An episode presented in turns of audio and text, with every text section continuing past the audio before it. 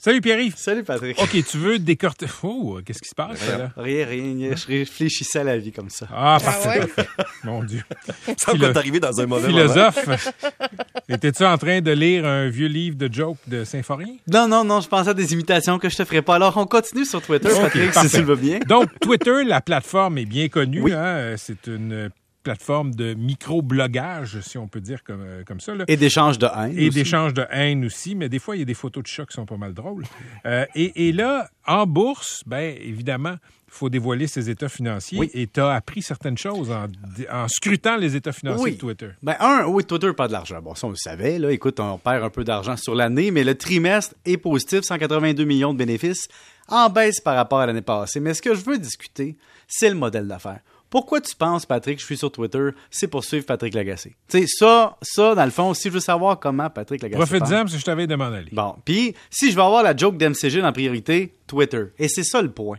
Twitter, c'est du direct. C'est de la réponse. Donc, le modèle d'affaires de Twitter doit s'orienter sur être une, une antichambre de la télévision, une antichambre de, de la diffusion de matchs de basketball, une antichambre de tout ce qui est en train de se passer, où est-ce que tout le monde veut jaser là, puis donner son opinion maintenant de ce qui se passe là à la seconde.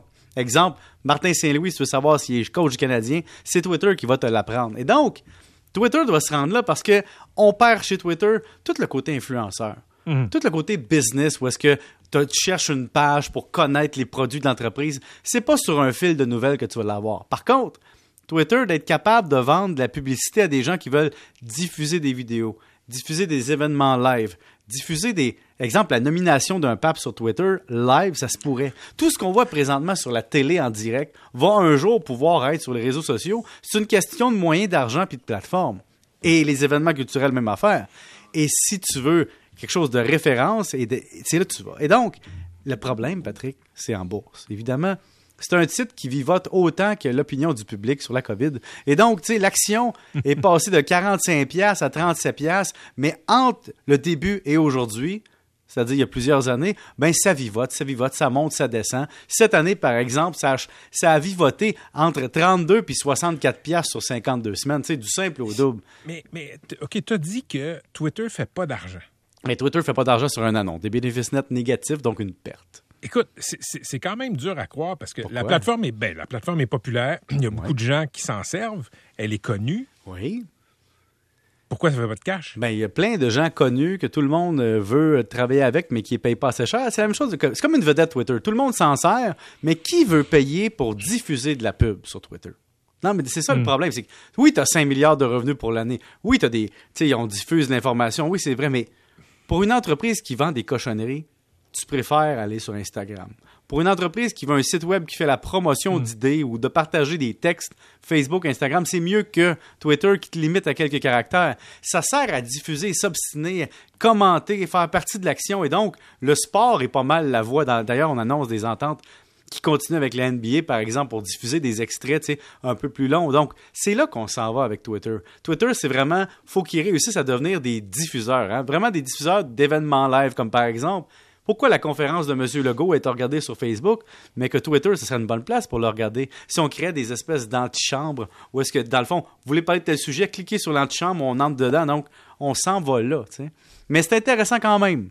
Mais de dire que tu vas monétiser ça de la même façon que Facebook ou Instagram, c'est difficile parce que le narcissisme de- des personnes qui veulent se vendre n'est pas le pareil sur Twitter. Sur Twitter, on vend des opinions, tu comprends? OK. Euh, hey, euh, chez Disney, Oui. en tout cas, on n'a pas de difficulté à monétiser le contenu. Non, puis ça te prend une trame sonore pour parler de ça. Là, ouais, je le savais. Ok, tu, tu vas, tu vas faire ta chronique en Darth Vader? Non, non, parce que... Patrick, je suis ton. Non, non, Patrick, je veux te parler de l'Empire Disney contre-attaque. C'était Brian Mulroney en Darth Vader.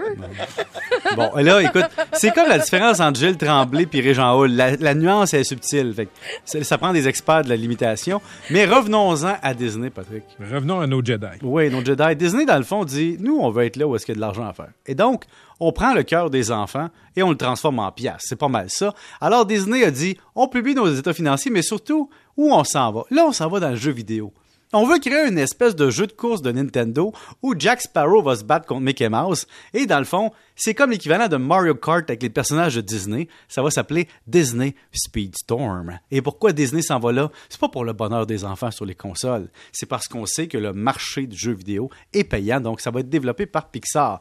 Et pendant ce temps-là, le nombre d'abonnés sur Disney Plus, qui est en fait une infopub de Disney, hein. tu prends tes vieux produits Disney, tu sacs ça sur une plateforme en ligne, pas trop cher par mois, ça fait des abonnés, tu rentres dans la tête du monde Disney, Madame Dorian et autres affaires, et ça devient une infopub pour ta marque. Et les résultats pré-pandémiques sont pas encore revenus, Patrick. On n'est pas encore en train de se garocher toute la gang chez Disney, mais sache que les revenus ont augmenté de 34% sur un an pour le, le- le- le trimestre. Euh, les, les revenus, les bénéfices nets ont explosé parce qu'on était à proche de zéro. Là, ça va bien. Mais surtout, les gens sont retournés d'un parc, Patrick.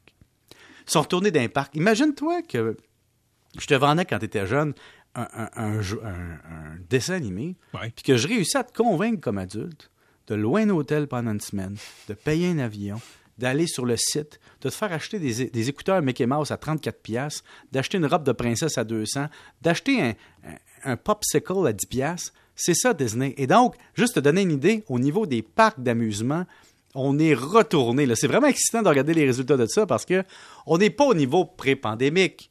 Mais la section Disney Park Experiences and Products est passée du trimestre de l'année passée équivalent de 3,6 milliards à 7,2 milliards. On a doublé les revenus qui proviennent des parcs d'amusement par rapport à l'année passée. Donc, ça veut dire que dès que les gens ont eu l'occasion de retourner donner leur argent à Disney pour l'infopub de leur vie, qui se sont fait rentrer dans la tête depuis leur naissance, ben on est là. C'est-tu beau, hein, Patrick?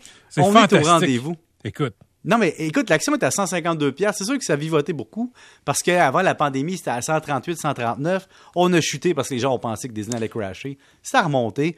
Mais dis-toi que là, on était un peu au note depuis le début de l'année, mais Disney, c'est une machine à imprimer de l'argent. Et ce qui est beau, c'est que tu réussis à convaincre les parents que c'est de la magie. Puis que dans la vie de ton enfant, si tu passes à côté de Disney, c'est comme si tu n'aimais pas tes kids. t'es allé combien de fois à Disney avec tes kids? Je suis jamais allé avec mes kids. Est-ce que Euh, tu les aimes vraiment? Oui, mais moi, je les ai mis dans le REER, mais dans le REE plutôt. Mais Patrick, je peux te dire que moi, je suis déjà allé à Disney. Je vais faire mon coming out. Je suis déjà allé à Disney. Et euh, sais-tu pourquoi je suis allé à Disney? Parce que mon bureau comptable, en l'an 2001, amenait tous les juniors d'été gratis à Disney pendant trois jours dans un conventum de comptables nord-américains mondial. C'est un peu infantilisant. Ben, c'est parce qu'on arrivait dans une salle, dans le fond, tout était organisé, puis là, on était sur le site de Disney. Je J'imagine. J'imagine les 50 comptables avec des oreilles de Mickey. là, ça devait être chic en tabarnouche. pas 50 comptables, c'était des centaines, c'était tous les juniors de- du bureau dans le monde. Et c'est ce qui était drôle? Je te l'ai déjà conté, ça. J'arrive dans un stade, puis là, t'as les Américains qui disent, bon, les gens qui viennent pas des États-Unis, c'est des tatas, donc on va faire leur culture générale. Alors, j'arrive devant un poster, puis il dit, il me regarde comme si j'étais un peu starbé du bocal, puis il me dit, this guy, his name is Michael Jordan. This is a basketball player. Puis là, il me dit à côté, celui-là, c'est un gars que tu connais peut-être pas, mais c'est le meilleur joueur de hockey au monde. C'est Wayne Gretzky. Tu sais, vraiment comme si je venais de, je sais pas moi, de la jungle. Dis-moi juste que quand tu te faisais dire ça, tu avais tes oreilles de lapin. Non, pire que ça, Patrick. Il m'a dit, tu parles français, donc tu viens de la France. Je dis, non, je viens du Québec. Puis là, il y avait des points d'interrogation. OK, tes parents sont français puis ils ont immigré au Canada. Je dis, non, je parle français au Québec parce que du francophone, on est 7-8 millions. là. Tu parles français. Mais c'est parce que tu parles français parce que tes parents parlent français, sinon tu parleras anglais. Pierre-Yves, Pierre-Yves, thank you very much.